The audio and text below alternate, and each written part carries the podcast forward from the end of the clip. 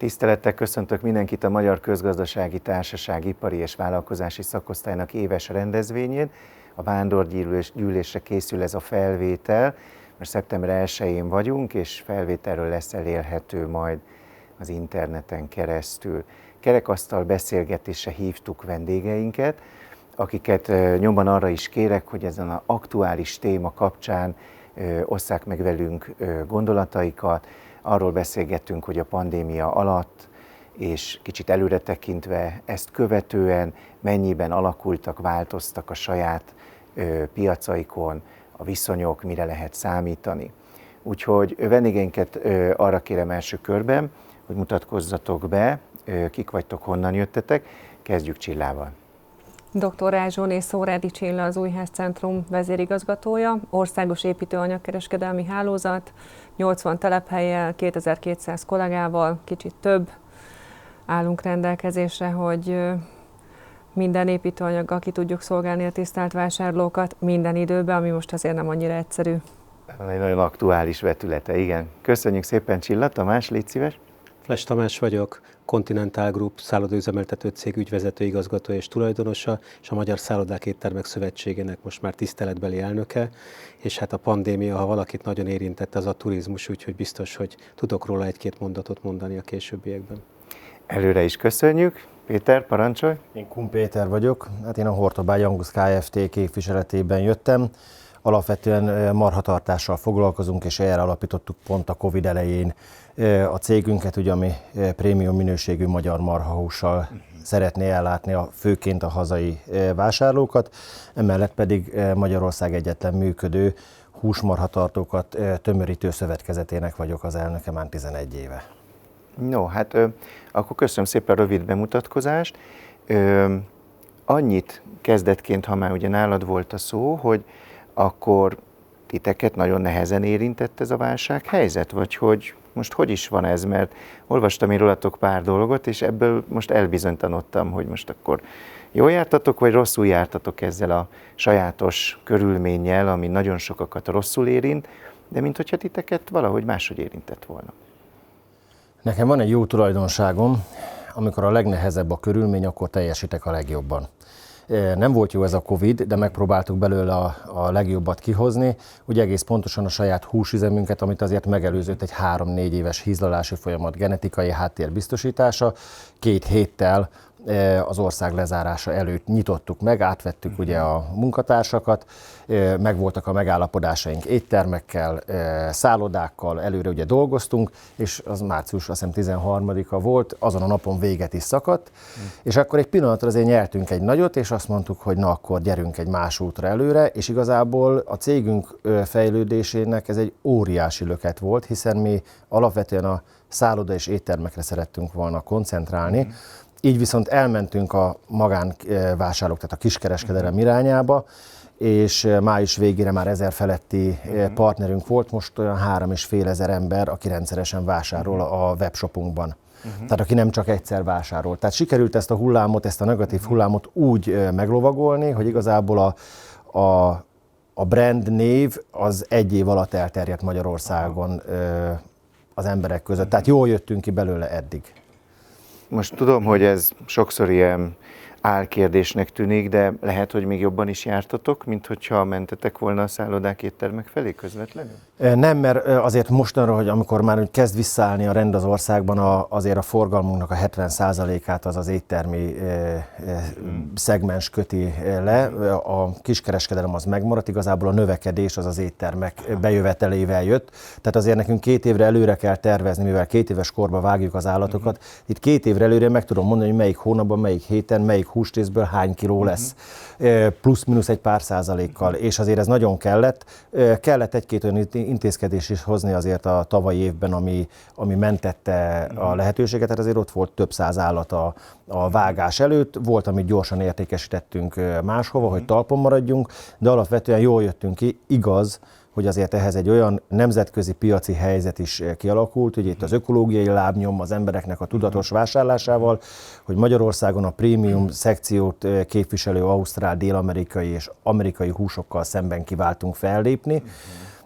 És ez már amúgy is folyamatban volt, Ez a rendszer ez erre ráerősített most, uh-huh. vagy ez a pandémia. Uh-huh. Köszönjük szépen, Péter, még visszatérünk a témára, viszont nagyon közvetlenül kapcsolódik az, amit Tamás ö, csinál, úgyhogy légy szíves, te is reflektálj, hogy kapcsolódva akár a Péterhez, akár ugye a saját perspektívádból, mondj egy pár dolgot, ami a legmeghatározóbb változást hozta nálatok. Igen, hát itt legalább nem kell azt a kérdést feltenni, hogy mit gondolok, hogy jól jártunk vagy rosszul, tehát ezt viszonylag könnyű rá válaszolni. Hát én azt gondolom, hogy az elmúlt másfél év, mert annyiról beszélünk, azért megmutatta, hogy talán az egyik legnagyobb vesztese, bár nem álltunk ezért sorba, de a turizmus ennek az egész eh, Covid történetnek, és hát nincsen vége. Tehát a legfontosabb üzenet az, hogy nincs vége. Van egyszer egy pénzügyi része, amit nagyjából most már lehet számszerűsíteni, hogy ez mennyibe került, de teljesen átalakítja az egész turisztikai szektort minden formájában Európában még ma sem tudjuk pontosan, hogy, hogy de drasztikusan megváltoztatta a munkaerőpiacot, rengeteg olyan dolgot fog hozni, amit lehet, hogy amúgy is meg kellett volna tenni majd 5-10 év múlva, de ezt előrébb hozta. És hát én abban is biztos vagyok egyébként, hogy a negatívumok mellett azért pozitív is szeretnék maradni, mert azok vagyunk mindig, hogy biztos, hogy lesz majd egy csomó olyan hozadéka, amit ma még nagyon nehéz elmondani, meg feldolgozni és megnézni, ami a Covid-nak köszönhető pozitív dolog is lesz. Ezeket majd ki kell elemezni idővel, el. De azt lehet látni ugye, hogy, hogy mind a vendéglátásban, mind a szállodaiparban, különösen azok a hónapok tavaly szeptembertől egészen idén május elejéig, mikor teljes leállás volt, azért kevés olyan világesemény történt, amikor egy valamilyen szektor teljesen le kell, hogy álljon. Tehát aki bármikor, ugye egy, mégiscsak közgazdaságtanról beszélünk, tehát az, hogy van visszaesés 10%, 20%, 30-40, sok mindent lehet kezelni. A 2008-as válság után is kezeltük, meg közben is ezeket a dolgokat, de a nullát nem lehet kezelni. Tehát a nulla bevétel mellett nincs költséggazdálkodás, semmi nincsen, ott maximum tűzoltás van, és hát az maradt életbe, aki abba vagy az ügyes, vagy szerencsés, vagy tudatos helyzetben volt, hogy megfelelő tartalékokkal rendelkezett úgyhogy ilyen szempontból még benne vagyunk, változatlanul, különösen Budapest tekintetében, hogyha a szállodaipar tekintjük, itt még nagyon nem tudjuk, hogy mi fog történni. A vidéki szállodaipar, meg a vidéki vendéglátás azért most a nyárnak köszönhetően azért jobb helyzetben van, de a munkaerő kérdés egyaránt mindenkit sújt, tehát legyen az Budapest, vagy egy nagy vidéki város, vagy akár egy kis falu. Uh-huh. Jó, több témát érintettél, amire szeretnék visszatérni de először Csillát még hallgassuk meg, hogy röviden te is az urakhoz hasonlóan foglald össze és a legfontosabb dolgokat. Hát ugye amikor valóban másfél évvel ezelőtt úgymond leállították az országot, vagy ugye olyanban volt részünk, ami előtte soha, épp a lányom mondta, hogy neki ez kifibe illő, hogy a tévéből azt mondják, hogy mindenki maradjon otthon, tehát hogy ilyet eddig csak filmeken és nem tudtuk, hogy mi vár ránk, azért nagyon vártuk a magyar közlönynek a kormányrendeletét, hogy vajon akkor építőanyagkereskedelemmel mi fog történni lehet-e menni, lehet, nem lehet menni, be kell zárni, milyen szabályozások lesznek. Hát ha lehet mondani, akkor mi azok közé, a szerencsések közé tartoztunk, akik a, meghatározták, hogy munkavégzéshez szükséges kiárás lehetséges, és ugye mint hogy mi kivitelezőket is nagy részben kiszolgálunk, a munkavégzéshez szükséges vásárlásokat meg tudták valósítani de azért mi is számoltunk, hát ha nem is akkora visszaeséssel természetszerűleg, mint a, a szállodaipar, de azért a mi fejünkben is benne volt, hogy akár egy 20%-ot is visszaesünk, ami nyilván elég nagy szám minden tekintetben. Ehhez képest inkább arra kellett energiát fordítani, hogy volt egy ilyen megnövekedett, majdnem pánikvásárlás, tehát azt mondtuk, hogy bocsánat, de hogy a WC papírvásárlás után mióta kifogyott mindenhonnan a, az, az élelmiszerboltokból, akkor rohantak meg minket, hogy úristen, mi van, mégis minket is bezárnak.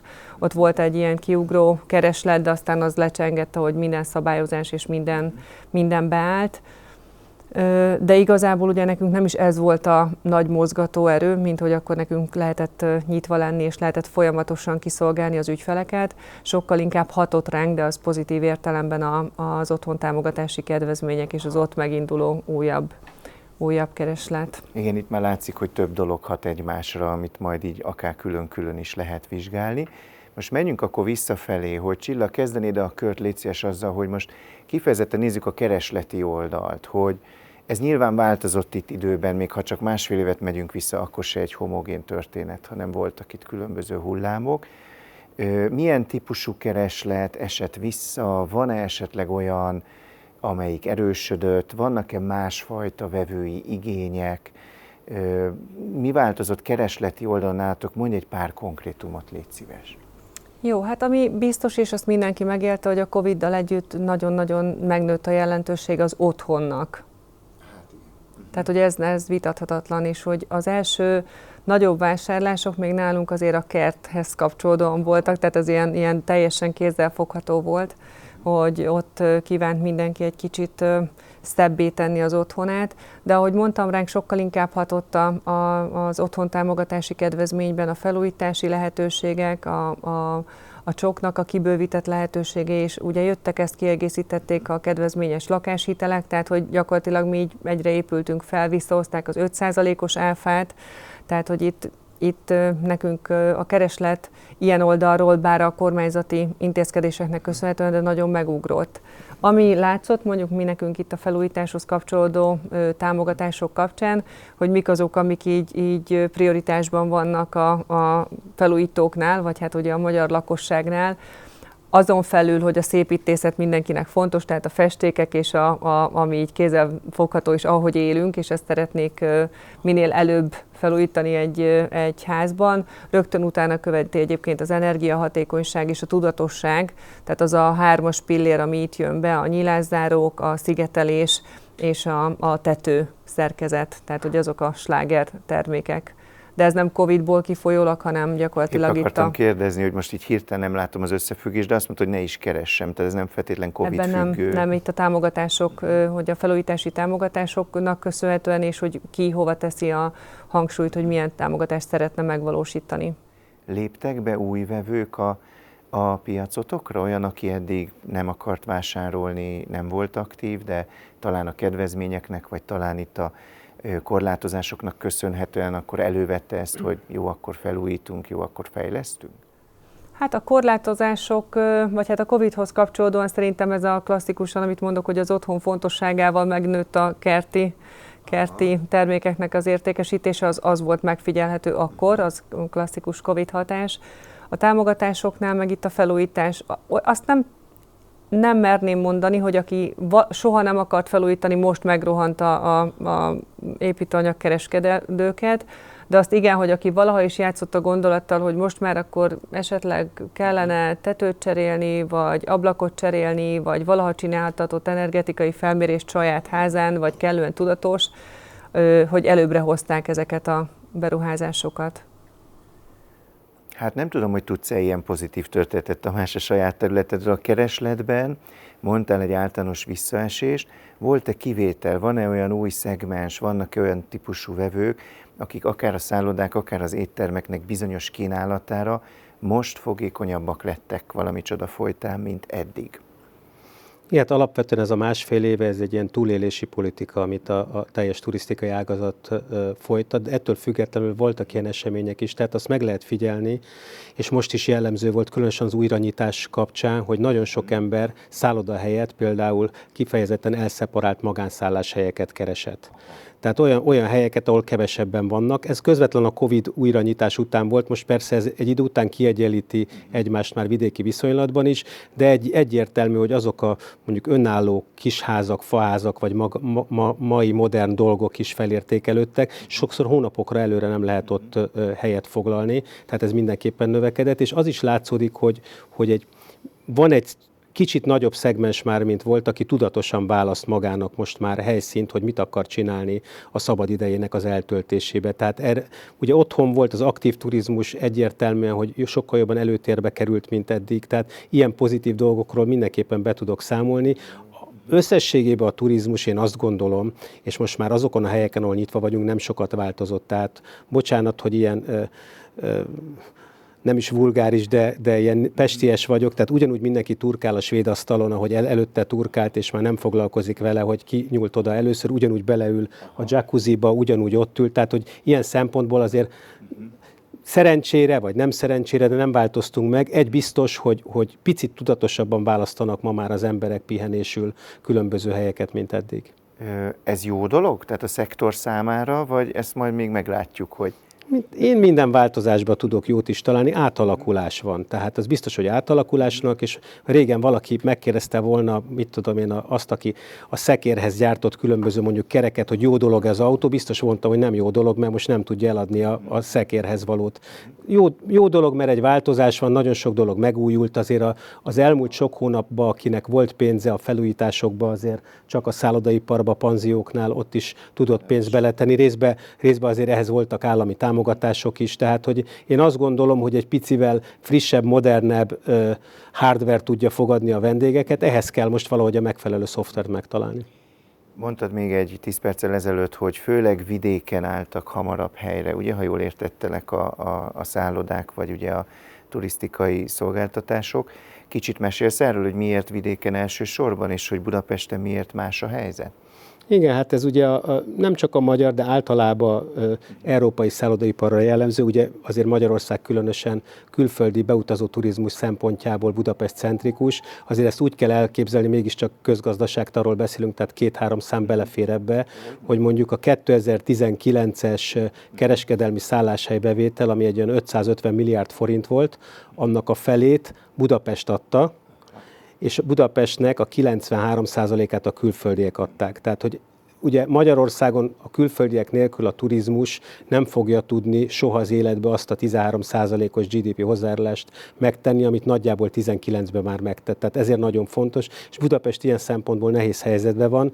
Megpróbálja mindenki növelni ezt a fajta kitettség, illetve megpróbál változtatni ezen a kitettségen, hogy több legyen a magyar vendég, de hát praktikusan Bécsbe, Prágába és a többi nagy európai városba is, csak a környezetünkbe is, ugye szabadidős turisztikai célból inkább külföldiek vannak, és most nem az üzleti turizmusról beszélek, és emiatt nagyon fontos, hogy ez majd idővel helyreálljon. Ugyanakkor a belföldi turizmusnak pedig az egy, egyik legnagyobb motorja a szépkártya, ami elképesztő nagy segítség a magyarországi szállásadóknak, éttermeseknek, és ez a szépkártyán ugye jelen pillanatban is közel 200 milliárd forint elköltendő pénz van, és ez is az nagyon nagy szerepet játszott abban, hogy a belföldi turizmus nagyon gyorsan beindult, és alapvetően egy nagyon sikeres nyarat zárhat maga mögött. Maradva még a keresletnél, ha most a szállodák helyett ugye a másik profilotokat, az éttermeket nézzük, ott is van ilyen jellemző fölfutás, hogy mondjuk a szép kártyát, most volt egy ilyen módosítás, hogy a zsebeket ugye lehet keresztbe is költeni, hogy akkor én étterembe költöm el, mert mondjuk utazni lehet, hogy még nem akarok, de akár házhoz szállításba eddig főztünk, most pedig az étteremből rendelek. Volt ilyen változás érezhető a piac? Nem ilyen markánsan, mint a, a, a szállodai oldalon, de a vendéglátóiparban értelemszerűen az látszódott, hogy, hogy most még a Covid után is nagyon sok étterem még foglalkozik kiszállítással, mert nagyon sokan egyszerűen meg, részben megszokták, részben van, aki még tényleg a mai napig egy picit úgy, úgy van vele, hogy jobb az otthon, és amúgy meg egyébként ez régen is probléma volt, hogy, hogy a, a magyar emberek nagy része nem igazán étterembe járós. Tehát magyar embereknél az a jellemző, hogy étterembe akkor megy, hogyha van valamilyen esemény esemény. Családi szülinap, keresztelő, ballagás, és sorolhatnám, de nem úgy mondjuk, mint egy olasz, vagy egy francia, akinek heti kétszer, ha kell, hanem ő biztos, hogy itt terembe fog menni, vagy ebédelni, vagy vacsorázni.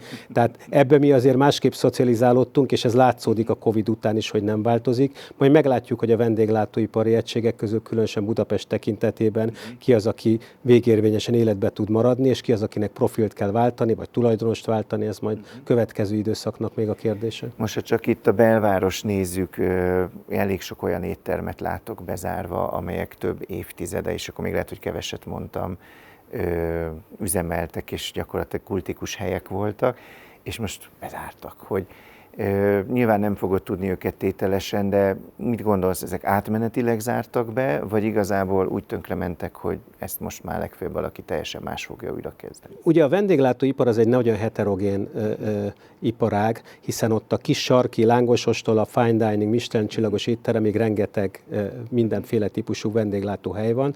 Ugye itt a közvetlen, amiről a belvárosról beszélgetünk, ugye az egyértelműen mondjuk egy olyan 80-90 százalékban azért külföldiekre épült. Azért nem nyit meg, mert ha holnap megnyit, akkor nem elég, hogy a bérleti díj veszteséget fizeti, de üzemi veszteséget fog termelni, hiszen ugyanúgy kell fizetnie az embereit, mindenféle egyéb dolgot, és sok millió forintról beszélgetünk, amit utána veszteségbe kell neki termelnie. Tehát tulajdonképpen úgy van vele, hogy addig bukik kevesebbet, amíg zárva van.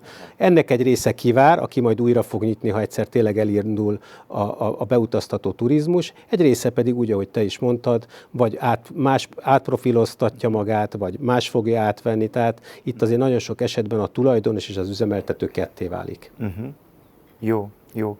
Még izgalmas kérdések lesznek majd így a kínálati oldalak kapcsolatban, most egy kicsit oda áteveztünk, de még maradjunk a keresletnél, jöjjünk vissza hozzád, Péter, hogy, hogy említetted, hogy nagy segítség volt idézőjelben, ugye ebben a lezárásos időszakban nálatok keresletnél egy bizonyos szegmensben, ugye úgy fogalmazta, hogy kiskereskedelem, ugye jó használom a, a kifejezést, webshopos, és most viszont elindult az éttermek felől is a kereslet irányotokban. Mesélj erről egy picit a struktúrájáról, mozgatórugókról.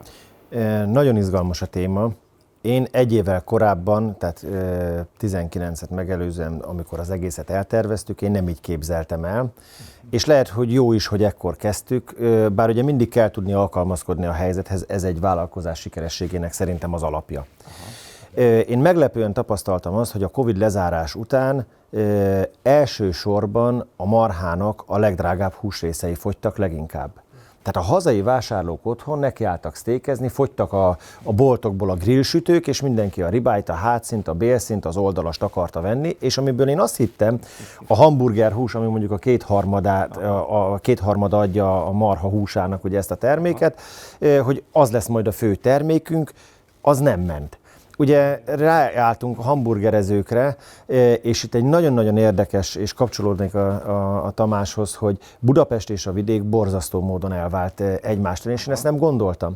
E, tehát ugye Budapesten egy-két hamburgerező maradtak, ugye minket forgalmazott, de a házhoz szállításnak ugye az áfáját lecsökkentették, ezért talpon tudtak maradni, de a házhoz szállításba ezek a hamburgerezők, vagy hamburgerező láncok, vagy éttermek a legolcsóbb termékeket adták. Tehát egy steakhouse is az egyszerű csirkemel valamilyen körettel, hogy olcsó legyen, és azt tudják szállítani. Tehát amire mi számítottunk, hogy az éttermek majd felszippantják a minőségi húsokat, az pont fordítva történt.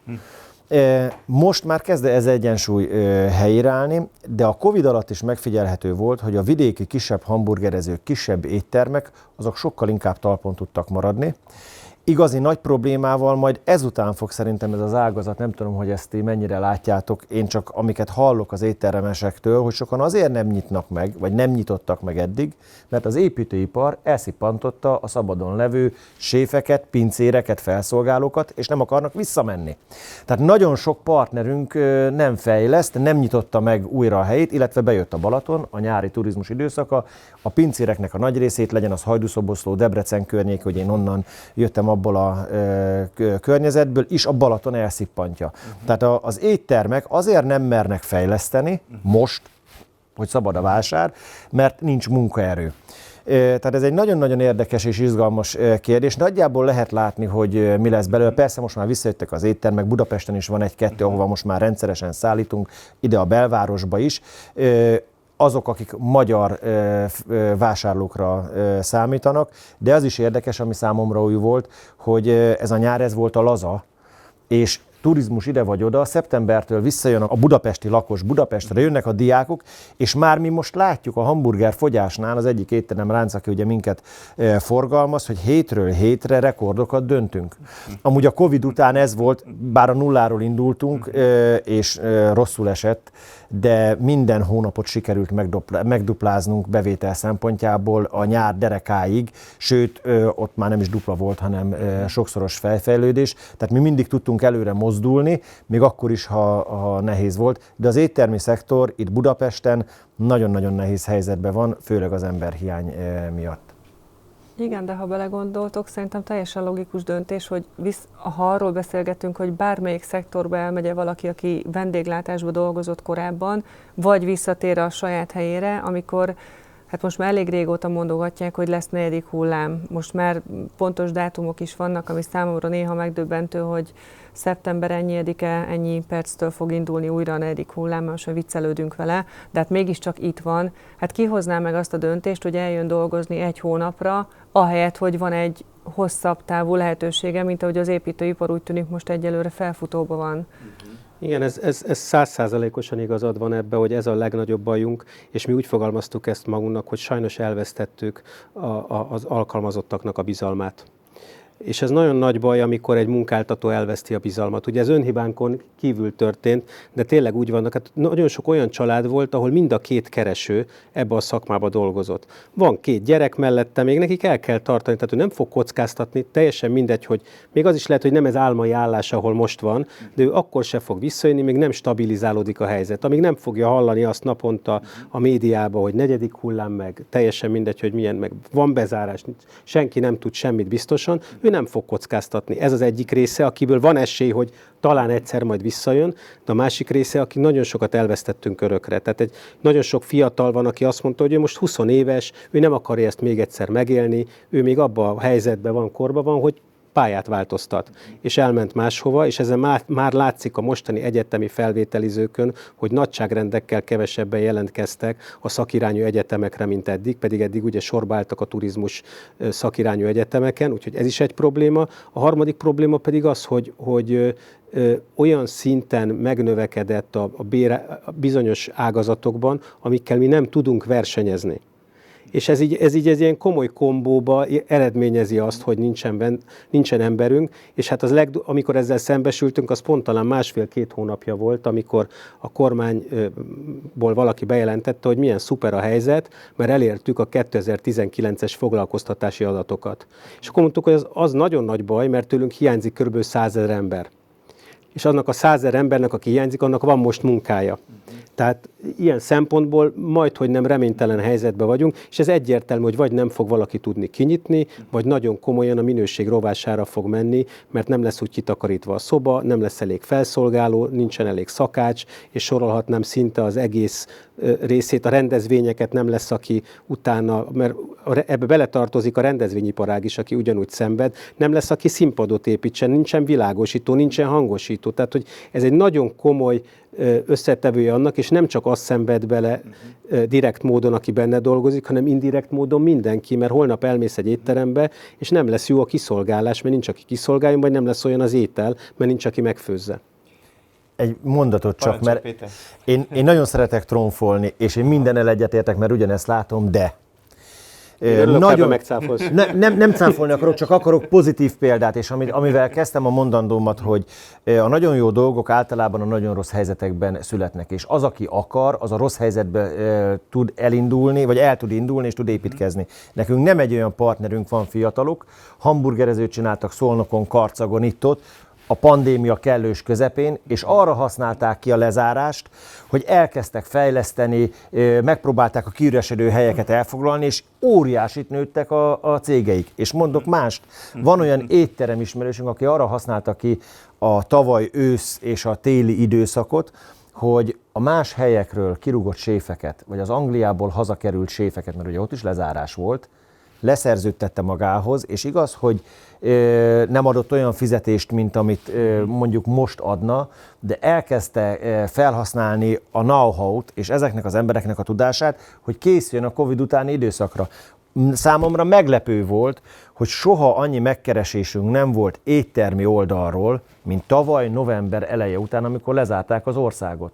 Tehát az éttermek hetente 5-7 étterem hívott, hogy szeretne vásárolni ebből, abból a húsból mintát, kérnek belőle, mert próbálgatják, készülnek étlap, ugye még jött a tavaszi lezárás, de májusban elkezdett, ezek az éttermek elkezdtek felépülni. Tehát van pozitív példa is.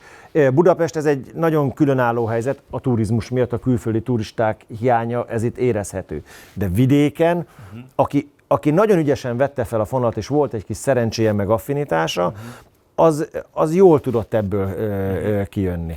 Nagyon egyformán gondolkodunk, mert ez lett volna a következő kérdés, és egyébként pont a Tamásnál akartam maradni, hogy, hogy most én is, ahogy itt sokat utaztam belföldön, ahogy te is mondod nyáron, és ugye étteremben is voltam, lehet, hogy kicsit többször, mint korábban, és voltak nagyon jól működők, akik láthatóan jól is működtek, és nagyon-nagyon profi személyzettel. Tehát egy kicsit a számból vetted ki a szót, Péter, de köszönöm neked a sok konkrétumot, hogy Tamás, tudsz -e esetleg megosztani, ha, ha van nálad ilyen néhány olyan ö, változatot, hogy ki hogy reagált erre a válságra, amiről lehet, hogy több embernek kellene tudni, mondjuk az éttermek vagy a szállodák üzemeltetői közül, mert egyszerűen valamit valahogy ügyesen megoldottak, biztos van valami oka, hogy miért így, miért úgy, és lehet, hogy ezt még nem ismerik olyan sokan, és lehet, hogy mások is tudnának ebből ötletet, ihletet meríteni. Hát ugye minden válságnak vannak nyertesei is, még, még a mi iparágunkban is, tehát ezzel én egyetértek, hogy most is volt, aki tudott bővülni és növekedni. Egyébként a legtöbb olyan volt, aki, aki megfelelő tartalékkal rendelkezett, tehát hogy, hogy ez nagyon fontos volt most ebbe a válságban lehetett látni, hogy ki az, aki részben tartalékkal rendelkezett, és ki az, aki emellett a tartalék mellett most még kockáztatni is mert, akár olyan hiteleket, azért most nagyon kedvezményes hiteleket lehet a, a mi ö, ö, iparágunkba felvenni, még a mai napig is ugye a, a kavosznak olyan hitelei vannak, amik, amik soha nem látott hitelek, ugye akár MFB támogatással, akár bármilyen más típusú dologgal. Tehát itt, itt nagyon sok olyan fiatal volt, és ugye azért a fiatalokban mindig nagyobb bátorság van értelemszerűen, aki ebbe, és nem, nem a mi korosztályunk ellen beszélek, de aki azt mondta, hogy akkor most van egy lehetőség, most lehet felvásárolni, most lehet oda menni, most lehet megpróbálni, és hát ha nem is azt mondom, hogy 19-re húztak lapot, de, de 18-ra, 17-re biztos, és, és van, akinek ez bejön, persze van, akinek nem jön be. Egy biztos, hogy összességében általánosságban az elmondható, hogy a munkaerő kérdés nagymértékben befolyásolni fogja az egész ágazatnak a következő éveit, és ennek lesznek nyertes és vesztese is. Lesz egy jó pár olyan üzlet, azért ez lesz a kisebbség, amelyik minőségben feljebb tud lépni, és lesz egy nagyon, nagyon sok olyan üzlet, ami lefele megy, meg átalakul. Én egy olyan négy éve lehetett Helsinki-be, amikor egy nagyon kulturált bistróba bementem, ahol nem lehetett az asztalnál rendelni, oda kellett menni a pulthoz, ott kellett a pultnál rendelni, kaptam egy csipogót, leültem, mikor kész volt az étel, elvettem a pultról. A felszolgáló csak azért volt ott, hogy leszedjen. Hát ugye ő nem felszolgáló volt, hanem mondjuk, ahogy mi hívjuk a szakmában, runner, tehát ő, ő csak azért volt ott, hogy, hogy leszedjen. Tehát hogy biztos, hogy nagyon sok ilyen hely is ki fog alakulni, nagyon sok szálloda lesz majd a jövőben, ahol ad absurdum nem lesz éjszakai recepciós, mert fizikailag nem lesz rá ember, de majd a technika meg a digitális átállás segítségével ezeket meg lehet oldani. Tehát, hogy új dolgok fognak születni, amik eddig nem voltak benne, és amikor az elején azt mondtam, hogy ez lehet, hogy tíz év múlva eljött volna, és a Covid meggyorsította, és majd hozzá fogunk szokni, és senkinek nem lesz fura, de egy olyan étterembe akarsz elmenni, ahol tényleg oda jön a felszolgáló, és bármit tud ajánlani, valószínűleg ott többet fogsz azért majd fizetni. Ha meg csak egy teljesen normális, de jól megfőzött ételt akarsz, akkor elmész egy étterembe, és egyébként a konyhai technológia is ebbe az irányba fog menni, hogy nagyon sok olyan új konyha technológiai eljárás van ma gépekkel, amivel investálni kell, ami kevesebb szakképzett emberrel megoldható azt, hogy majd ki lehessen adni az ételt, mert lesz, bocsánat, hogy azt mondom, egy írás tud a konyhába, a többi pedig majd szépen csak megcsinálja akár egy sima betanított munkás is azt az ételt ki fogja tudni adni, amit te utána az asztalnál meg fogsz kapni. Fölgyorsultak a dolgok. Nem tudom, hogy te megerősíted de én így a személyes ismeretségi körben egyre gyakrabban látom, hogy étteremben most már egyre kevésbé úgy megyünk, hogy mondja egy jó éttermet menjünk, hanem ezt megnézzük a honlapját, megnézzük az értékeléseket, megnézzük még a menüt is, nem feltétlenül az árak miatt, hanem hogy van-e kedvem valamelyikhez, és akkor azért megyek, mert már tudom, hogy mit fogok rendelni ha ez a folyamat fölgyorsul, akkor lehet, hogy egyre kevesebb szerepe lesz legalábbis az étel szempontjából a helyi személyzetnek, és akkor legfeljebb akkor van jelentősége, hogyha ugye az atmoszféra, a hangulat miatt megyünk, például azokon az eseményeken, amit mondtál, a kiemelkedő családi vagy vállalati eseményeken. Úgyhogy lehet igen, hogy ez fölgyorsít egy bizonyos folyamatot, és akkor innen jöttek extra minőségű hús iránt egyre nagyobb megrendelések, azt mondod? Ez így van. Én magam is meglepődtem, volt olyan, ez kirívó eset, van olyan magánvásárlónk, aki két-három havonta feltűnik, és elvisz 6-700 ezer forint értékű húst. E, de ha megnézem a, a január óta, és ez azért jó, mert ez még belesik a Covid, az átlag kosárértéket a webshopunkon, akkor az e, bizonyos pici eltérésekkel hónapi, e, hónapokra lebontva, de valahol a 27-32 ezer forint körül volt minden egyes vásárlás. Tehát az emberek lehet, hogy ritkábban vásárolnak, lehet, hogy nem vesznek akkora mennyiséget, de egyre inkább ez a trend az élelmiszernél is, hogy én soha nem gondoltam, hogy kis falvakban, lent Biharban, Hajdban, egy kis falvakban Juliska néni jön, hogy ő szeretne a hamburger pogácsából venni, ami mondjuk a háromszoros a, a mindenfajta nyesedékből készült uh-huh. ilyen-olyan áruházláncba vehető, hát igazából az én szemszögemből emberi fogyasztása kevésbé alkalmas terméknek, mert hogy jön az unokája, és a szülinapjára, a családi rendezvényre inkább megveszi a minőségi húst, és, és ez egy óriási tanulság volt, mert én saját magam, megmondom őszintén, én Budapestre koncentráltam. Amikor elterveztük ezt az egészet, Budapestre fogunk menni. Budapestre szálltunk a legkevesebbet. Most nyár, nyarat elvitte a Balaton, de ma a három megye kivételével az egész országot lefedjük, és házhoz visszük a, a, az élelmiszert, és ez egy óriási dolog. Sokan kezdték ezt el az első hullám alatt, májusban, hogy jött a feloldás, abba hagyták, mi nem hagytuk abba, folytattuk. Amikor jött a következő lezárás, az emberek bizalma, elment azoktól, akiknek csak addig kellett, amíg lezárás volt. Mi nyáron is kivittük uh-huh. a nyaralóba is a, a, a, a húst, uh-huh. és ezáltal még tovább tudtunk fejlődni. Amúgy egy mondattal kapcsolódnék megint a Tamás mondandójához. Uh-huh. Én idén április közepén leültem, és akár a saját magánvállalkozásomban, amúgy a Hortobágy Angusznak a az alapját adja a marhatenyésztés, ugye mezőgazdaság, szántóföldi növény, növénytermesztés legelő, illetve a húsüzembe is, én ki is mondtam, hogy most azon fogok dolgozni, én másfél hónapot adtam magamnak, ez belekerült két és fél hónapba, hogy a hatékonyságon növeljek. Hogy kevesebb munkaerővel, kevesebb ráfordított energiával tudjam a szintet tartani. Ez ugye munkaszervezés, szállítói szerződések teljesítése, sorrendépítés, tehát igénybe vettünk már technikai segítséget, de igazából a józan paraszti eszet, és, ez, és ezzel sikerült nagyon sokat előrelépni. Jó, lesz majd egy körünk a jövőről, de még a Csillát nem szólította meg, és nagyon speciális helyzetbe kerültetek, amennyire én látom, kínálati oldalon, ugye? Tehát beszerzés, alapanyagok, versenytársak. Jön a kedvenc kérdésem. Igen, osz, osz meg egy pár gondolatot ezzel kapcsolatban, amit lényegesnek tartasz. Egy picit még visszanyúlnék azért itt a hatékonysághoz, meg a, meg a humán erőforrás kitettséghez, mert valóban úgy van, hogy Covid nagyon sok mindent fel gyorsított vagy folyamatot, és hogy olyanok indultak el esetleg egy étterem területén is, vagy éttermek területén is, ami korábban nem, hogy a kiszolgálók kevesebbek lettek, és hogy itt digitalizáljuk, talán ez, a, ez így mondható, ez a szó használható ott is, de szerintem ez korábban elindult szinte mindenhol. Nálunk is biztos, nekünk ugye korábban volt munkaerőhiány, és nem feltétlenül építőanyag kereskedésekben, hanem kivitelezésnél. Ugye a kivitelezőknél gyakorlatilag szakemberek nagyon sokan dolgoztak külföldön. Ha lehet így mondani, néhány nyereség lett azért tavaly évben, aki mondjuk Ausztriából, Németországból hazajött, de ahogy ez így, ahogy látszik, hogy mekkora nagy veszély vagy nem veszély ez a, ez a, ez a Covid, azért szivárognak vissza mindenki, azért mégiscsak mondjuk Ausztriába.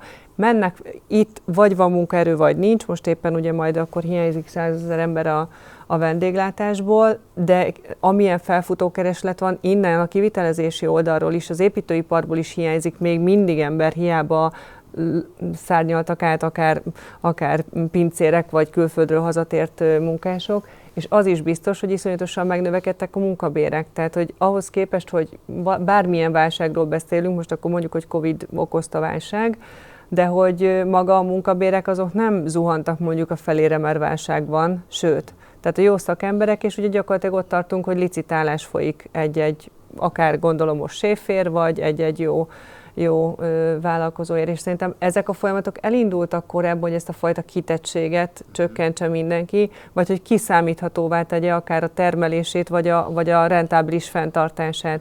És ezek indultak be egyébként nálunk is a robotizáció bevezetése, akár nálunk mondjuk administratív szempontból, nálunk például a banki kivezetéseket már robot csinálja.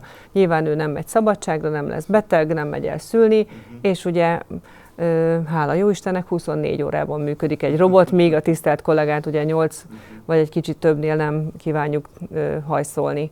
De ezek szerintem mindenhol elindultak, és mindegy, hogy gyártásról beszélünk, hogy egy cserépgyárban robotok pakolják, a, vagy gyártják a cserepet, és épp ahogy beszélgettem egy cserépgyártó tulajdonossal, ő mondta, hogy amikor elindították a gyárat, ők ugye Pécs mellett vannak, kisebb településen, a példámmal említett gyártó, és ugye könnyen talált egyébként akkor munkaerőt, amikor indult, és el se tudta volna képzelni, hogy amit így látott, hát nem is tudom, talán amerikai filmekben, hogy robotok dolgoznak. Ó, hát az még annyira messze van, és hogy beszerezhetetlen, csak tengeren túlról megfizethetetlen, és most arra jó pár tíz év után eljutottunk oda, hogy gyakorlatilag ott Pécs mellett a munkaerő megszerezhetetlen, megfizethetetlen, nincs, kiszámíthatatlan, és van robottechnika, ami viszont most már elérhető itt is, és kiszámítható, és, és működik.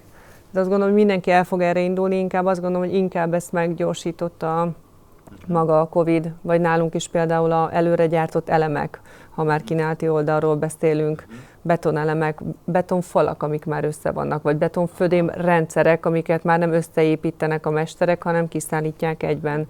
Ez azért így egyre inkább felfutóban van, és jön be Magyarországra is nyilvánvalóan. De ha visszatérünk a kedvenc kérdésemre, a kínálatra itt Covid idején, vagy azokra a nem feltétlenül csak Covid-hoz kapcsolódó világszintű folyamatokra, mert az fontos leszögezni, hogy nem Magyarországról beszélünk, vagy nem, nem, nem helyi, helyi jelenségről. Egy konferencián megkaptam azt a kérdést, hogy mit tettünk mi, hogy ezt a helyzetet megoldjuk, ugye amikor nagyon felszaladó építőanyagárak voltak, és mondtam, hogy nem tudom, mit értünk mi alatt, hogy a újház centrumot értjük azzal a 80 telephelyjel, vagy az egész komplet építőanyag kereskedelmet értjük, de igazából mindenki kevés, mert még Magyarország is kevés ahhoz, hogy ezeket kezeljük mert a legnagyobb problémáink azok fa, acél és mondjuk hőszigetelőben látszódik elszálló ö, anyagárakkal, ahol nincsen, egész egyszerűen fa, fa nincsen, ami köszönhető egy kanada-amerikai konfliktusnak, és Amerika nem kap Kanadából faárut, ezért elszippantja Európából. És gyakorlatilag itt is az van, hogy majd, hogy nem verseny vagy licit folyik a, a fáért, hogyha egyáltalán lehet kapni, akkor kétszeres áron, két-háromszoros áron. És ugye ilyen már viccesen keringenek fel a Pinteresten mindenféle képek, hogy tíz évvel ezelőtt az aranyrúd volt egy nagy érték, most már ha van egy raklap fád, az a nagy érték. Ugye ez nem olyan vicces megélni, mert hogy, hogy azért a, a vásárlói reakciók nagyon, nagyon szélsőségesek. És, és, és nagyon nehéz kezelni egyébként ezt a nincs. Tehát, hogy aki azt mondja, hogy milyen szerencsés helyzetben vagyunk, és Atya Úristen, na most aztán nekünk megy, és itt meg lehet lovagolni ezt a, ezt a hullámot, meg hogy jót tesz nekünk az áremelkedés, hát nem tudom azt mondani, hogy jót tesz, tehát hogy, hogy se lekezelni nagyon nem lehet, ha tehetnénk, csökkentenénk, nyilván megteszünk érte, nagyobb készletekkel dolgozunk, több milliárd állnánunk mondjuk hálózati szinten készletekbe, de hát ez sem elég, és ugye nem is mindig elérhető. Tehát, hogy fát szerezni most már néha ilyen, ilyen az az ügyes fiú, aki ezt meg tudja csinálni. Vagy másik ugye egy acél, acél ami, aminek iszonyatosan elment az ára, és ugye ha a, egy, egy tételt említünk, és mondhatjuk, hogy a, a, a csarnoképítés akkor most nagyon drága lett. De hát nem csak a csarnoképítés, a gipszkarton profiloknak a, az ára nyilvánvalóan elszállt belső építészetbe, a nyilászárókba beépített ugyanúgy ö, acél alapanyagból, a, amit hozzá kell építeni, ugyanígy megy fel az ára, tehát húzza magával nagyon-nagyon-nagyon sok terméknek az árát vagy ami klasszikusan mondjuk kifejezetten COVID hatást, de ezek egy világpiaci jelenségek vagy, vagy, vagy hatások voltak, de, de COVID hatás mondjuk a logisztikai ö, túlter, túlterheltség, és mondjuk a, azt hiszem Szentcseni konténer ö, ö, nagy városban, mert gyakorlatilag már városban beszélünk Kínáról, Covid-nak köszönhetően a korábbi félnapos szállítási határidők, vagy, vagy kiszállítási határidők 16 napra nőttek meg, és nincs elérhető erőforrás. Tehát a logisztika az valami brutális módon lett nagyon-nagyon drága. Vagy amikor megindult a Covid, és amikor senki nem mert menni először, csempárút behozni Olaszországból háromszoros áron lehetett, mint korábban. Hogy ember találjon, meg fuvar találjon bárki erre a erre a feladatra. De ami egyébként még Covid, tehát a logisztikán kívül, ami az is drasztikus volt azért, kifejezetten ugye elmentek a műanyag alapanyagokat, elvitte az egészségügyi védőruha, meg a maszk gyártás. Na még a műanyagnál is akkor volt egy ilyen... Hát elszippantotta, uh-huh. tehát, hogy és érthető módon, tehát nyilván a prioritásban ez volt az első, de ennek köszönhetően a polisztirol, ami a hőszigetelés, nem tudom ki, hogy ismeri a, a iporka, nem tudom milyen, milyen neveken ismert még, még a laikusok számára, de klasszikusan az a, az a 5-10 akárhány centi vastagságú lemez, ami kívülről a vakolat alá kerül, ugye annak az ára is felszökött, köszönhetően annak, hogy nem volt alapanyag, ez meg magával hozta, és ugye ilyenkor domino hatásról beszélünk, magával hozta, hogy a közegyapot, ami egyébként szálas hőszigetelőnek számít, az egy drágább kategória, de ahogy megemelkedett az LPS ára, akkor ő is már elérhetővé vált. Kapacitás nem volt, mert fel, nem tudtak rá készülni, hogy mennyivel nagyobb mennyiség kell, akkor ott is hiány keletkezett, hosszabb szállítási átfutási határidők, és a nem létező kivitelezői kapacitás várja, hogy egyáltalán anyag legyen. Tehát, hogy így e- ez ilyen szépen körbeérünk, és most már gyakorlatilag hónapokra lehet mondjuk mesterembereket is találni a kereslet felfutásnak köszönhetően, tehát szerint aki próbált most bármit felújítani, csak egy kis fürdőszoba csempézést, hát hat hónapra lehet mesterembert találni. Én a Covid kezdetére fejeztem be a telefelújítást, és örülök neki, mert három és félszeresére Szerencsés ment volna. ember. Három és félszeresére ment, hát elég komoly, mert 14 ezer négyzetmétert betonoztunk, csarnoképítés, rengeteg vasáruk, tehát, tehát én ledöbbentem azon egy év alatt, a 12.640 forintos négyzetméter ár kivitelezése minden együtt a, a, az útalappal, az 38 ezer forintra ment fel ez a tavaly őszi ár volt, mert megkérdeztem kíváncsiságból a kivitelezőt, hogy most mennyi lenne kivitelezhetetlen. És ha ezt nem csinálom meg, nincs meg a háttér, a hízlalási háttér, nem tudom a, a húsüzletet elindítani.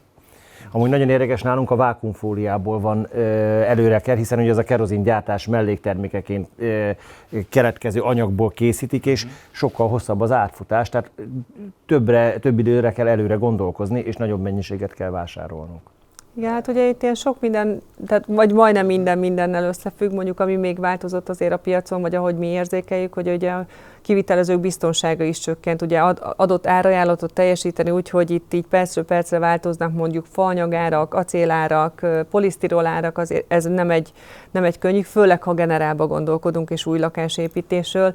Amit láttunk, és ugye visszatérve a megtakarításhoz, vagy akinek volt félretett pénze, vagy jól, jól takarékoskodott korábban, hogy egyre inkább aki teheti, az most már nem tervező asztalról értékesít lakást, új lakást, hanem elkészül, és azt értékesíti, mert azt már tudja, hogy mennyibe kerül.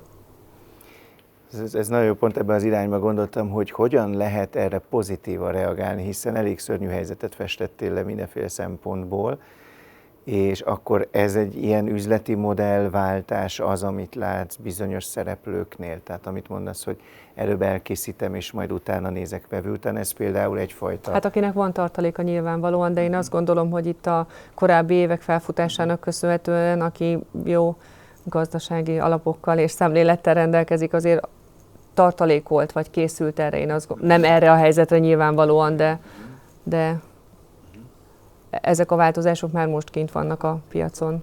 Nagyon érdekes, eh, mi nem tudtunk tartalékolni, hiszen mi tavaly eh, februárig beinvestáltunk három-négy évig a hízlalásba, az alapanyagban, nem adtuk el a borjút, uh-huh. és amikor bejött a Covid, mi előrefele menekültünk. Hát én azt mondtam, hogy olyan nincs, hogy az emberek ne egyenek. Egy ö, régebbi húsüzemet vettünk át, vettünk meg, átvettük a személyzetet, egyből végrehajtottunk egy fizetésemelést, bejött a mhm. Covid, mindenki meg volt ö, ijedve, a szomszédos ugye abban a környékben több vágóhíd meg húsüzem működik, nem fizették ki a túlórákat, ö, a szabadnapok nem voltak, fizetéscsökkentés volt, mhm. minden, meg azt mondtuk annak a pár embernek, aki ott volt mellettünk, hogy gyerekek, szíveteket, lelketeket, megemeltük a fizetést, nem csökkentünk, de azért tudunk ilyen fizetést adni, vagy akkor fogunk tudni, uh-huh. hogyha dolgoztok. Uh-huh. És ezzel megnyertük a dolgozóinak, persze nem több százas nagyságrendről beszélünk, a szívét, az akaratát, mert az ő munkájuk kell ahhoz, tehát én hiába hízlalok meg megfelelő takarmányon egy állatot, hogyha a hentes e, rosszul vágja e, fel a húst. E, Szerintem és, ezek nagyon izgalmas kérdések, és, hogy és, ez, és ebből, ez egy pici része, és ebből megpróbáltunk előrefele menni, nem csökkentettük, sőt, még a nullából adtunk nekik, vagy a mínuszból még jutalmat évvégén, meg megint uh-huh. fizetést, viszont most, amikor felé lett a, az iparág, vagy magához tért, és próbálják elszipkázni az embereinket, senkit nem tudnak elvinni, sőt, hozzánk akarnak jönni dolgozni. Igen, ezt akartam mondani hogy egyébként, hogy ki, melyik vállalat hogyan reagált, vagy hogy tehette meg, hogy reagál a, a HR kérdésekre COVID idején, ott, ott azért nagyon szélsőségesek voltak szerintem a lépések. De nyilván nem, volt, akinek nincs választása, bocsánat, mert hogy ott azért bármennyire is szeretett volna egy szállodaipar lojális ö, kollégákat, amikor látszott, hogy ez még hónapokig ki fog tartani, hogy ott, ott szerintem nincs választás. De amit én láttam így saját környezetben, és nem csak építőiparról vagy építőanyagkereskedelemről beszélek, hanem mondjuk én, mi Győrben lakunk, akár csak győri vállalkozásoknál, hogy volt olyan, és az mondjuk az én ideámmal nem nagyon fér össze, hogy amint megjött a Covid, amint bejött a bezárás, másnap elbocsátás. Tehát voltak ilyenek is, tehát hogy a szélsőségeket lehetett megélni. Van a te szélsőséged, ami pozitívba szélsőség, meg amikor a meg nem termelt nyereségből is fejlesztik a béreket, vagy emelik a béreket, de volt olyan szélsőség is, aki konkrétan másnap és akkor tegyük hozzá, hogy mi Covid alatt írtuk alá a hitelszerződést a húsüzemre, a szerződést, tehát annyira tudtuk a célunkat, és annyira tudtuk, hogy nehéz lesz, mondjuk azt nem gondolom, hogy ennyire, de lehetőség lett volna megállni, és azt mondani a banknak, az eladónak, hogy bocs, nem. Jó, és elhagy, felhagyjuk az átokat a kamionokra, és azonnali pénzünk van, és még egy pici nyereséggel bezártuk a hízlalást, és élünk boldogan nem, végig güriztük a, a Covid-ot. Tehát én többet dolgoztam a, a Covid alatt, mint bármikor előtte. Szerintem ezt nagyon sokan el tudják mondani egyébként. És azok kerültek jobb helyzetbe? De nem csak, nem, én azt gondolom, hogy amikor így megjön egy, megjön egy válság, hát szerintem 20-as éveimben nem dolgoztam ennyit, mint, és az nem mostanában volt sajnos, mint amennyit Covid alatt, mert hogy egész egyszerűen mindent így 2.0-át kellett készíteni és vezetőnek még inkább vezetőnek kellett lenni, és iszonyat energiákat belerakni, hogy a kollégákkal mi lesz, miközben a mínusz 20%-tól, hát most kifutottunk egy pozitív nullára tavaly, a bármi benne volt. Bármi.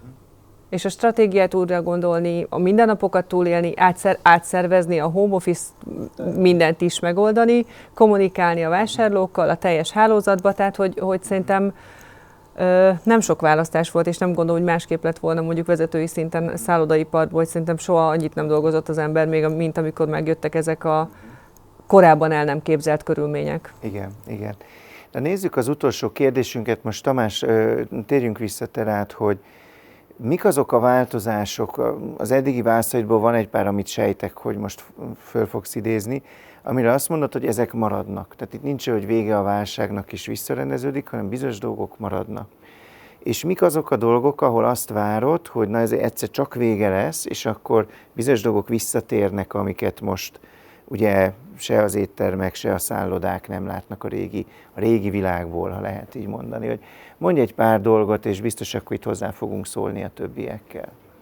Ilyet azért vagyok ebbe a dologban nehéz helyzetben, mert most már másfél éve úgy érzem magam, mint egy ilyen jósnő, aki ilyen zacból próbál jósolgatni, mert hiszem ilyen 73 darab forgatókönyvet írtunk át eddig az elmúlt másfél év során. Én azt gondolom, hogy, hogy ez a, ez a dolog el fog múlni. Együtt fogunk fel, már nem a Covid, mert az nem fog elmúlni, úgy tűnik, ezzel együtt kell élni, majd előbb-utóbb megtanuljuk, hogy hogy lehet úgy együtt élni, hogy ne nagyon legyen ilyen típusú közvetlen hatása a mindennapjainkra, mint ami most van. Én nagyon-nagyon optimista vagyok a tekintetben, hogy a turizmus újból egy elképesztően sikeres iparág legyen. És egyébként ez nem magyar dolog, hanem világ dolog. Tehát ugyanaz történik a világban mindenütt, ahogy nálunk. Tehát nehogy a, uh-huh. ezt nem lehet elkülöníteni. Uh-huh. Tehát a, a turizmus vissza fog jönni. Én valahogy úgy fogalmaztam meg, hogy, hogy annó, amikor tanultuk akár közgazdaságban is a Maslow piramist, ugye a bio, alapvető biológiai szükségletek közé szerintem a turizmus már bejött, túl bizonyos szempontból egy pici túlzással, és ez vissza fog jönni, most ennek voltak fizikai korlátjai. De van, ami nem fog visszajönni, vagy legalábbis nagyon bizonytalan vagyok benne, hogy mikor jöhet vissza, az, az például a jövedelmezőség. Tehát amiről itt a, a, a Csilla is félig említett, ugye minden ilyen dolog, az építőipar, az elképesztő hatással van ránk, és minden egyéb dolog. Tehát az a fajta jövedelmezőségi szint, ami mondjuk 2019-ben jellemezte a magyar mondjuk szállodaipart, turizmust, az egy jó darabig le, nem jön vissza, de lehet, hogy nem is fog, hiszen ahhoz, hogy egyáltalán elérjük, ahhoz nem az akkori bevételeket kell megszerezni, hanem sokkal többet, hiszen a költségekbe olyan szinten mentünk el, hát nem kell mondani, hogy mennyivel került többe most a hús, mint mondjuk kettő évvel ezelőtt. Még nem emeltünk. Zöldség, gyümölcs, munkabér, energia 40%-kal fog nekünk nőni most a, a villamos energia jövő évtől. Tehát olyan számok ezek, amik a teljes gazdálkodást ö, ö, teljesen megváltoztatják. Na most ez bele, bele tartozik az is, hogy hogy van pénz felújításra, mert ami eddig 100-ba került volna, az most 200-ba kerül, vagy 250-be, teljesen Jaj, nem mindegy, hogy mondjuk mennyi. ilyeneket, csak acélból Jó, építetek jó, és mindent. acél, acélból és fából. Igen. Most papírból fogunk. Ugye ez hatással van az egész banki finanszírozási rendszerre, tehát ezek a dolgok meg fognak változni. Ami nagy változás, és azt gondolom, hogy ha csak egyet kérdezel tőlem, az a munkaerőpiaci helyzet, tehát az drasztikusan megváltozott, biztos, hogy nem lesz olyan, mint volt, teljesen másra kell átállni, teljesen egyetértek azzal, amit mondtál a hatékonysággal kapcsolatban, hogyha ha Nyugat-Európában két pincér meg tud csinálni valamit, azt nálunk miért kell hozzá négy, mert körülbelül ezek az arányok vannak. Tehát, hogy ezekbe biztos, hogy lesznek változások. Az alapvető turisztikai élménybe, amit a vendég akar, az vissza fog állni, és abban én nem látok változást. Szerintem ez a pozitív része, mert végül is most hiába elszenvedői vagyunk ennek a dolognak, de alapvetően, mint állampolgár, én szeretnék újból úgy élni, ahogy, ahogy éltem a, most már nevezhetjük ennyi idő után a boldog békeidőkbe. Úgyhogy bízunk benne, és hogy 2019-ben a magyar turizmus soha nem látott magasságokban van, remélem, hogy ez vissza fog jönni egy pár éven belül. Jó, jó, jó. Péter, nálatok hogy érzed? Mert ugye azért egy nagyon sajátos helyzetben léptél be, mégis tisztában vagy azzal, hogy mi volt a piac, amikor beléptél. Arról sokat beszéltünk, hogy mi a mostani helyzet, de hogy látod mondjuk egy év múlva, másfél év múlva nagyon más lesz? Nem lesz nagyon más? A terveink szerint, és amit már most tudok, hogy az idei vágás számunk teljesen tervhez méltóan jövőre meg fog duplázódni, és már most el van adva az a mennyiség, amit januártól vágunk, tehát a feles mennyiség. A nagy probléma az a mezőgazdaságot is érinti, mert 80-100 ezeres ott is most a, ez a teljes szegmensben a munkaerő hiány. Erre is lehet próbálkozásokat tenni, nagyon felmentek a fizetések. Én például arra koncentrálok, hogy megpróbálok menni a fiatalabbakat most is. Három alkalmazottunkból, most a mezőgazdaságról beszélek, uh-huh. tehát a, a, az állattenyésztésről, ketten 30 év alattiak, és megpróbálok most is 30 év alattit felvenni, de nem úgy, mint a klasszikus állattartó gazda, hogy 30 napból 30 napot dolgozzon reggeltől estig, én a hatékonysággal akarom e, azt elérni, hogy legyen kedve a fiatalnak oda menni. Tehát én megmondom, hogy ki kell venni a szabadságot. Hétvégén nem mindenki kell, hogy jöjjön hétvégén, persze mezőgazdaságról van szó, ott kell lenni. Karácsonykor is jönni kell, de csak két óra hosszára, és nem mindenkinek menjen pizzázni, menjen barátnőzni, élje az életét, megpróbálok olyan fizetést adni és olyan körülményeket, hogy szeressen oda jönni. A legnagyobb probléma amúgy én szerintem nem az építőiparban, mert az építőipar most csúcsokon jár és működik, lehet, hogy szükség lenne ott is még több emberre, de igazán nagy probléma az a turizmus vendéglátás és a mezőgazdaság, ami ugye valahol össze is függ, mert mi adjuk az alapanyagot. Erre nem tudom, hogy mi lesz a megoldás, mert akik elhelyezkedtek máshol, hogy hogy fognak visszajönni, nem tudom. Akik kikerülnek az iskolákból, egy szakközépiskolából, egy egyetemről, talán velük lehet valamit e, e, kezdeni. Én nekem persze jó lenne az, hogyha Budapesten visszajönne a turizmus, mert nem biztos, hogy el kéne Bécsig menni a hússal, vagy a Balatonig, nekem ez közelebb van, bár már most szeptembertől kétszer jövünk Budapesten, mert annyi most már a nagykeres vásárlás is.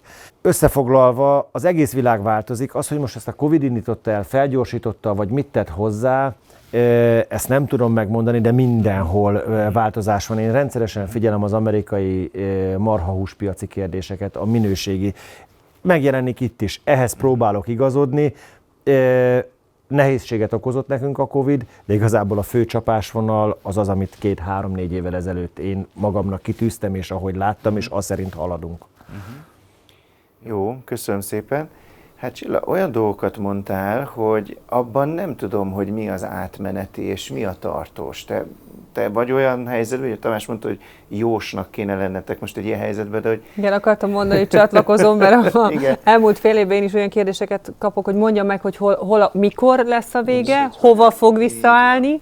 Mondtam, hogy ez egy másik szakma, tehát hogy azt még, még, még ki kell tanulnom nekem is, de Nyilvánvalóan, ha a világpiaci dolgok rendeződnek, de ezt kilátja. De ami, ami jó, és ugye itt most viccelődtünk vele, hogy akkor, vagy nem vicc volt, de hogy ami eddig 100-ba került, most 200 vagy 250, de ezt viszont vicc nélkül mondom, hogy az ugye ha a cél megfa, azért azt ne felejtsük el, mondjuk, hogy KSH számok is arról szólnak, hogy az idei építőanyag áremelkedés építőanyag kosárról beszélve, tehát nem a fáról, meg az 9 százalék. Tehát, hogy igen, igen, de hogy azért nem a, vannak nagyon extrém példák, és nyilván a sajtó mindig ezt kapja fel, mind ahogy azt, azt tavaly nem beszéltünk róla, hogy most ugye felment a műanyag elszippantott erőforrások miatt egy polisztirolára, de tavaly arról nem írtunk, hogy visszaesett.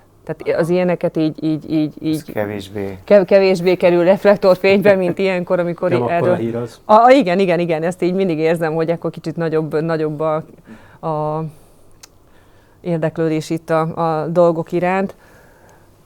Én azt gondolom, hogy itt a polisztirol, ami, ami hőszigetelésre kellett, ott például már normaliz, normalizálódott a helyzet júniusban. Azt nem mondom, hogy visszaesett teljesen mondjuk egy tavalyi szintre, de megállt, stagnál és pici visszaesések voltak. De várj, és várj, itt is... Csilla, mert ugye Tamás azért mondott olyat, aminél ő azt mondta, hogy szerinte az már nem fog visszaállni a régire.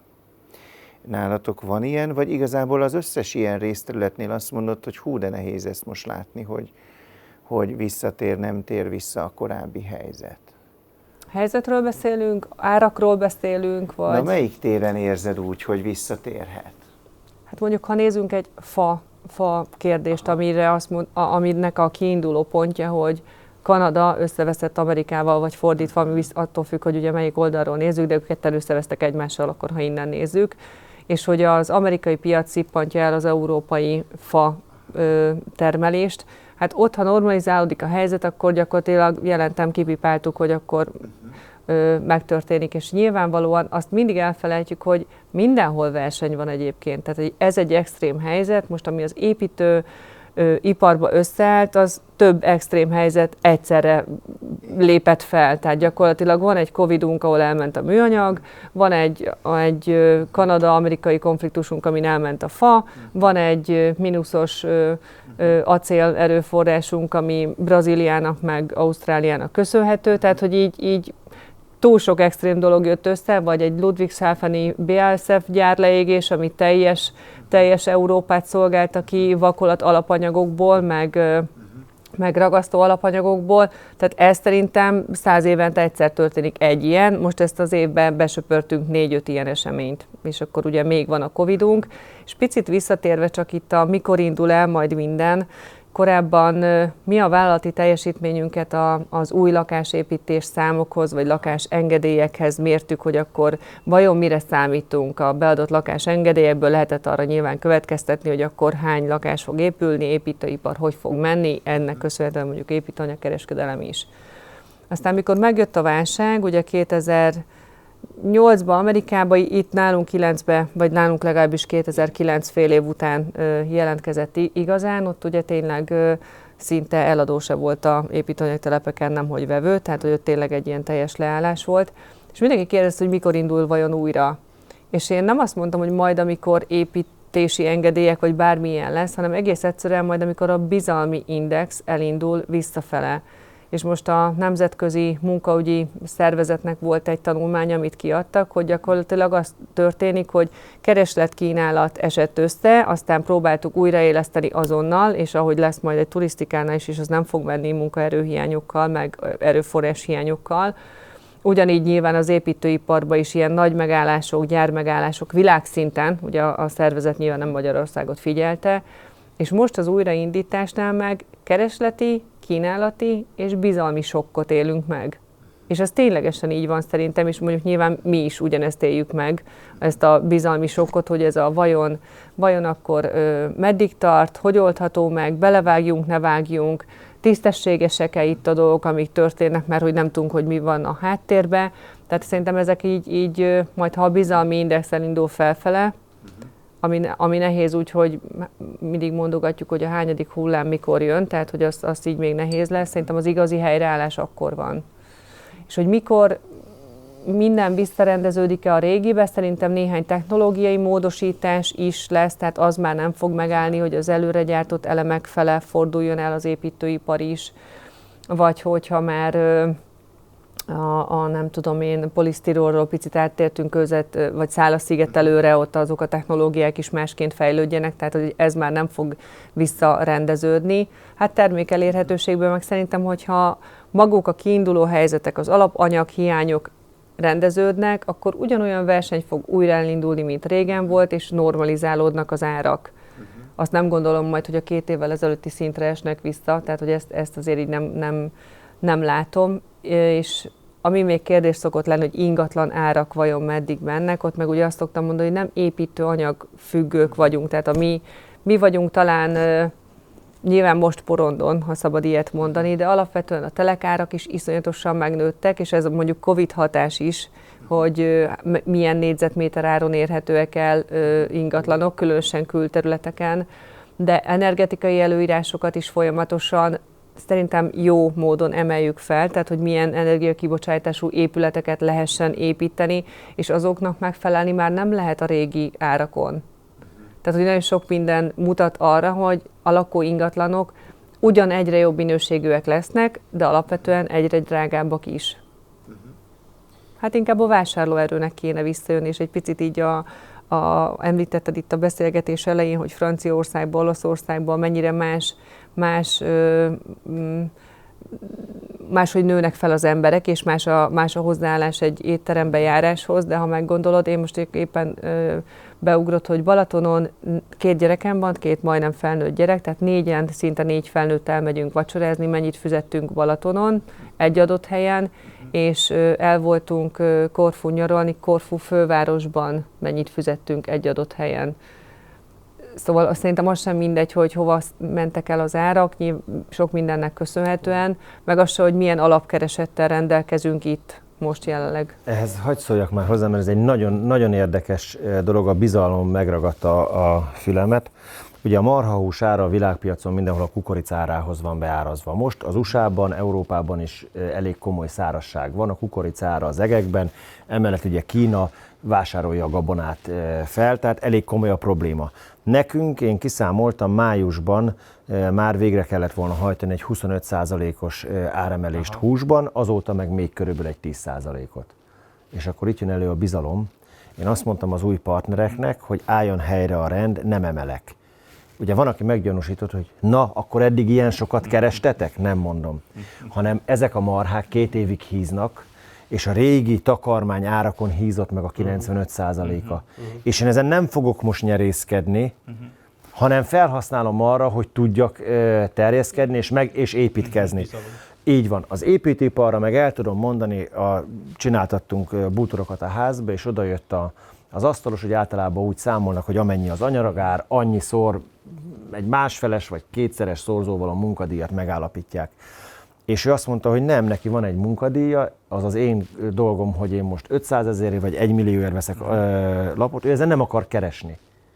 És ő így építi a bizalmát, Igen.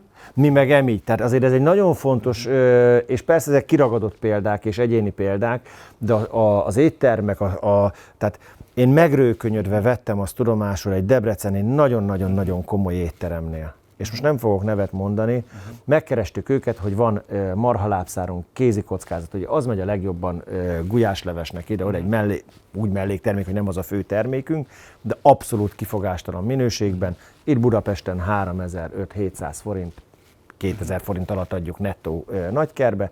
Elmentünk az étteremhez, és megkérdeztük, hogy van ennyi mennyiség, ráértek kifizetni, legyen minőség, próbáltunk terjeszkedni. És azt mondta a séf, hogy ők 1400 forintnál nem tudnak többet érte fizetni. Na most, hogyha én a, ezt az árat visszaszámolom az élő súlyára, mert nagyon egyszerűen ebbe vagyok benne, akkor megkapok egy élő állatra vetített 320-350 mhm. forintos marhahús árat. Most mhm. adtam el selejt teheneket, mert azokat én nem vágom le, adtam el selejt teheneket 530 forintért. 320-350 forintért uh-huh. a félig beteg, kehes, tejelő marhának a, a, a húsa érhető el. Na ez a tragédia is. Amíg a, a, az éttermi szektornak a, azon a részei, akik ebbe beleragadtak, uh-huh. vagy ebbe látják a jövőt, meg hogy 50 forinttal lejjebb vagy feljebb adjuk az árat, azok pusztulásra vannak ítélve. És azok, akik pedig a minőségre azt mondták, hogy igen, emelünk, lehet, hogy kisebb az adag, próbáltak, azokat látom én a saját partnereiken belül, hogy emelkednek, és ez megint a bizalomra jött. Ez a három gondolatom volt, vagy példa így. Jó, köszönöm szépen. Tehát, hogy összefoglaljuk zárásként, ugye a bizalmat többször hoztátok, főleg a konklúziónál, Említetted a, a vezetést, a menedzsment jelentőségét egy ilyen helyzetben különösen. Ez nyilván a bizalommal is összefügg. Munkaerő kérdés az nagyon hangsúlyos volt itt mindannyiótoknál, és ugye az innováció, technológiai vagy egyéb, tehát hogy ezek azok a témák, amiben ha nem is mondom azt, hogy ilyen nagyon optimisták lehetünk, mert azért azt mondtátok, hogy itt azért nagyon komoly problémák maradnak, de talán tudtunk néhány pozitív példával előállni. Úgyhogy én ezzel zárnám a mait. Köszönöm szépen Szórádi Csillának, Fles Tamásnak, Kun Péternek. Én Kozma Miklós voltam. Köszönjük szépen.